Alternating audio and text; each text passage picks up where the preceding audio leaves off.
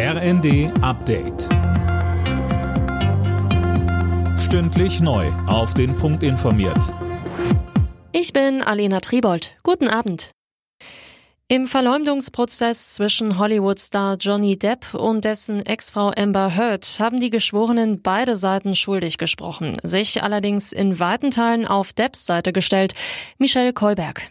Heard hatte dem Fluch der Karibikstar in einem Zeitungsbericht häusliche Gewalt vorgeworfen und Depp so verleumdet, sagt die Jury. Deshalb muss Heard ihrem Ex-Mann jetzt 15 Millionen Dollar Schadenersatz zahlen.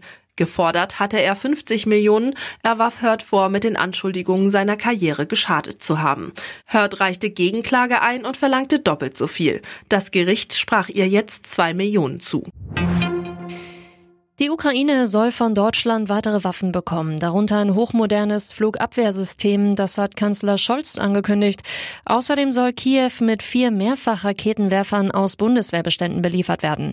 Im Bundestag verteidigte Außenministerin Baerbock die Ukraine-Politik der Ampel erneut gegen Kritik aus der Opposition. Wir können noch Opfern von Kriegsverbrechen nicht sagen, wir haben euch mal die Daumen gedrückt. Leider ist es schiefgegangen wenn wir unsere militärische Unterstützung einstellen würden. Und genau das fordern Sie ja von der Linken und auch von der AfD.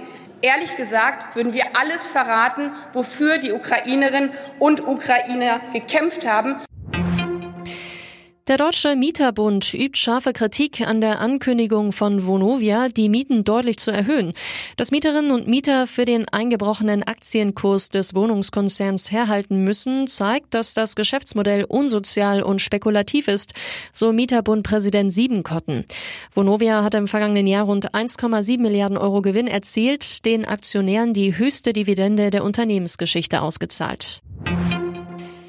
Krankenkassen dürfen keine Werbung für Apotheken veröffentlichen. Das hat das Bundessozialgericht in Kassel entschieden und auf das Beeinflussungsverbot verwiesen. Im konkreten Fall ging es um eine Werbebeilage der niederländischen Versandapotheke Doc Morris in der Mitgliederzeitung der DAK. Alle Nachrichten auf rnd.de